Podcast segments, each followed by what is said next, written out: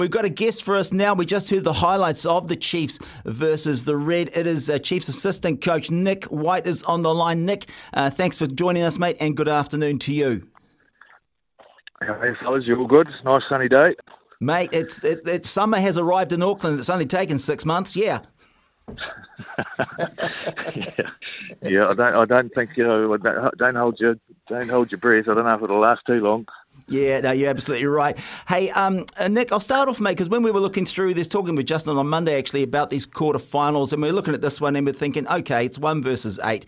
Chiefs are the form team. You know, okay, they may have lost to the Reds earlier, but this is the one they'll win. Justin was a bit concerned because the Reds had beaten you guys previously. What was your thoughts going into this game, and why do you think it was so tight? Was it the Reds playing so well, or was it the Chiefs, or was it just a combination of factors?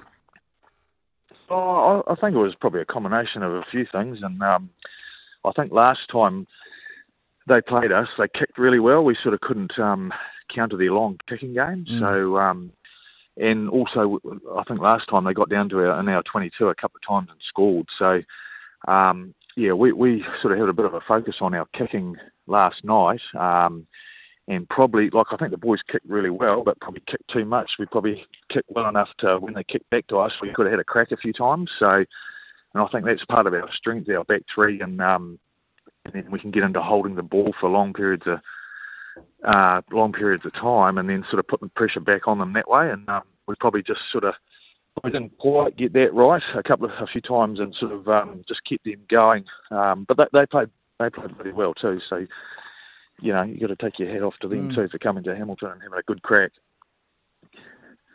Nick, thanks for joining us, mate. Always good to hear uh, your thoughts. Um, when I when I looked at that game, the one thing that I thought and the word that came to my mind quite often was physicality. That that was a physical game. What what are the boys feeling like today? How's the casualty ward? Yeah, it's not too bad. It's not too bad, mate. Um, you know, we probably, like I said before, with the kicking, we probably needed to actually probably get a bit more physical um, with holding on to the ball a little bit too, uh, a little bit longer, for longer periods of time to actually put some heat back on them and to make them work a bit, um, work a bit harder. Because I think if we could do that, like, um, you know, it's like Marshy, if you hold on to the pill, there's got to be some space somewhere. If it's not to run the hill, to to put it uh, to put it there with a kick. So we just probably just didn't quite nail that. And um, you know, was probably a strength of our game is you know our carry and clean game. So um, we've sort of probably you know probably just didn't probably use that as to our advantage as good as we could have. Yeah, I just thought that you know at times particularly their loose forwards, Uru and uh, and Wilson. There's no subtlety about the way that they want to seek contact. They don't. There's no sidestepping or sort of late passing, but just before contact going on. So, like literally, your defenders had to front. Like I, I saw Guzzler smoke someone at some stage, um, but uh, Samipeni Finau as well. He, he doesn't tend to produce too much of a sidestep. He runs pretty hard. There was some decent contact and collisions in that game. Yeah, no, there was. There certainly was, and um, you know, Penny might be waking up a bit. Uh, a bit sore this morning. He might want to introduce a little late step into contact now, but um, but um, no, it is it is um, the boys are pretty keen on that physical stuff, especially the D too. You know, like um, you know, you can still be in control of the game when you don't have the ball, and you can put some heat on them with with your physicality. And um, you know, at times we did that, but um, you know, they, they yeah, like I said, they they played pretty well, and both times they um, a few times they got down, they scored a couple of good tries for, through their forwards and their, their carries and their cleans too. Hey Nick, one thing um, I've noticed more so with the Aussie teams than maybe the New Zealand teams, and they certainly used it to great effect against you guys, uh, was the 50-22 kicks. Did you think they'd do as many of those because they were they really paid off for them?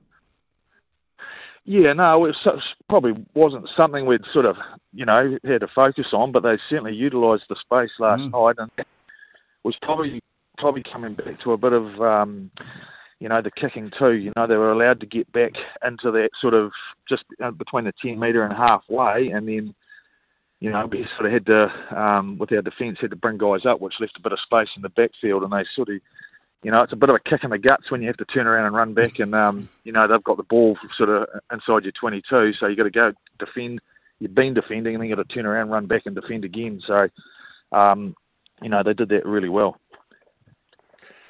All right, mate. I know that you could probably spend at least an afternoon, if not a day, in the pub chatting about front rowers. So I've got to go there, but I want to go there simply because I was quite impressed with the red scrum. I didn't. I must admit, I didn't know a lot about the tight head, Fa'agasi, and uh, Ravai as well, loose head.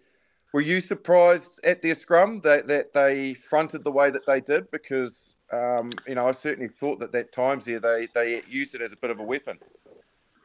Yeah, they did. They did. We didn't get a couple of things right, and we sort of, um, you know, a couple of uh, scrums led to their tries too. And um, you know, we we well, we didn't give them a touch up last time, but we certainly had the probably the dominance over them last time. So, mm. you know, we knew you knew they were going to have a um, they were going to front up there. And probably the biggest thing, Marshy, is probably probably didn't paint good enough pitches to the wee man in the middle.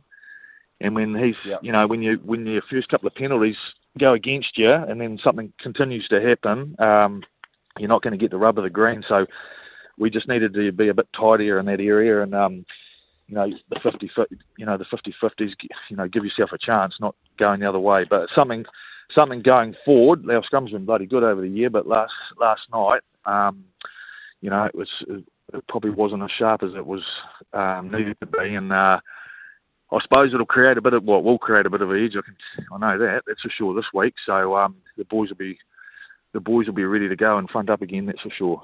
Yeah, it's going to be a cracker, all right, Nick. But uh, also a, a, real fan favourite with the Chiefs, of course, is Peter Gus Sowakula. What was it like for him last night? Initially not going to start, then starting, then scoring a try. Must have been great. Yeah, no, Peter Gus, he's, he's he's a good man. You know, he's a good player, and um, yeah, we've had a um, a few boys that need a bit of a dose of Ivomec at the moment. There's a few quick bodies around, so um, um, you know, so there was a bit of a late change, but everyone was aware of it. Um, so you know, um, you just slot it in. Everyone sort of knows your roles. I mean, that's the thing these days. You, you've got to uh, you've got to prepare as you play, as they say, and then if you do get a chance, how good, you know, like mm. get out there and have a crack in a quarter final. So, um, but yeah, hopefully get everyone uh, sort of a bit healthy and uh, um, you know no excuses, but uh, get everyone back on deck and ready to go this week, which will be a, a big old task in itself. Yeah, leads on to the next question, uh, mate, which is um, hard for you to answer. So uh, I'll say it for you. You're probably a little bit more relieved at having to play the Brumbies and the Hurricanes, given what they can do on, on a night. But it doesn't make the, the task any easier, does it? Uh, what do you make of the Brumbies? Um, and obviously, you, only played them two to three weeks ago, but uh, they'll obviously come in as underdogs, which, make, which makes them reasonably dangerous if, if, if already they're not a dangerous side anyway. Yeah, they will, mate. Like um, they, uh, our our D was really good against them a couple of weeks ago, and um, sort of probably shut down their maul and um, you know, and didn't give them a lot of opportunities. So, um, oh, Larkham and, and probably if, if Nick White plays, you know, with that bloody box kick, um, you know, mm. those sort of, they'll have a plan. They'll definitely come with a plan and they'll be, you know, you sort of expect the unexpected. So I don't think, um, yet they've still got the driving maul and that sort of mm. thing up their sleeve, but I think they'll have a few more tricks to their uh, armour, you know. So we just got to be uh, aware of everything, and they, like they, they, they'll, they'll they've been there as much as the Crusaders over the years. So, you know, they'll they'll be a they'll be a tough task to uh, play. I mean, I suppose with all the, you know, you, you, you want to play the Brumbies, um, or you don't want to play the Hurricanes, but then you get them in your face. So, you know, it doesn't matter who you play really. So they've all got different they've all got different strengths. So. Um, you know, it's it's um, it's going to be a, a tough old battle, but I think I think we probably yeah, we've got to focus, have a, uh, be aware of them, but probably spend most of the week on making sure we got all our stuff, our stuff right and our plan right, and so I can get out and just let loose. Hey Nick, one thing I've noticed too throughout the season, and it's been a great thing for the Chiefs, is actually the amount of fans, the crowds that are turning up to watch you guys in the home games. That must be lifting performance because it's been consistent for most of the season, and it's just getting bigger the closer we get. Yeah, no, it's been fantastic actually. Um, down here in um, at uh, FMG, it's great to have a good crowd. Um, you know, like they certainly do. They certainly do make a noise, that's for sure. And um, uh, it's it's well, the boys love it. You know, you play in any ground, it's full of people. It's it's awesome, and um, I'm sure we'll get a good turnout this week. And um, you know, I think even the other the other semi final that'll be chock a block too, and Christchurch another good game. So um, it's good to see. It's good to see the crowds turning up because it's important that um, for all sorts of different reasons that that happens. Well, just finally, mate, uh, what what do you coaches get up to on the day after a game? You've probably done a lot of your analysis work in that. Are you back on the tools today, or are you able to sort of have a relaxing day before getting back into the work tomorrow? Given that it's a nice day, obviously, as you've said. No, well, I've just dropped the old knapsack off my back onto the old motorbike, but no, we do have a um, we do have a bit of a catch up at two o'clock just to get the week sorted, and but um, you know, like you used to do when you played Marshy, you'd be on the computer on the next day, uh, making yeah. going over your game, making sure you're sweet for the next next week, eh? Absolutely, mate. Yeah, yeah. No, I'd be more hydrating than being on the computer. You know that, mate. Steensy's little breath test, too. Yeah. Yeah. Oh my goodness gracious me, that was so funny. Um, Skinny will remember this. We we had uh, Greg Somerville. He we, we, they brought the breathalyzer in to try and educate us about you know looking mm. after our bodies and the next day what alcohol has effect and how much you've had.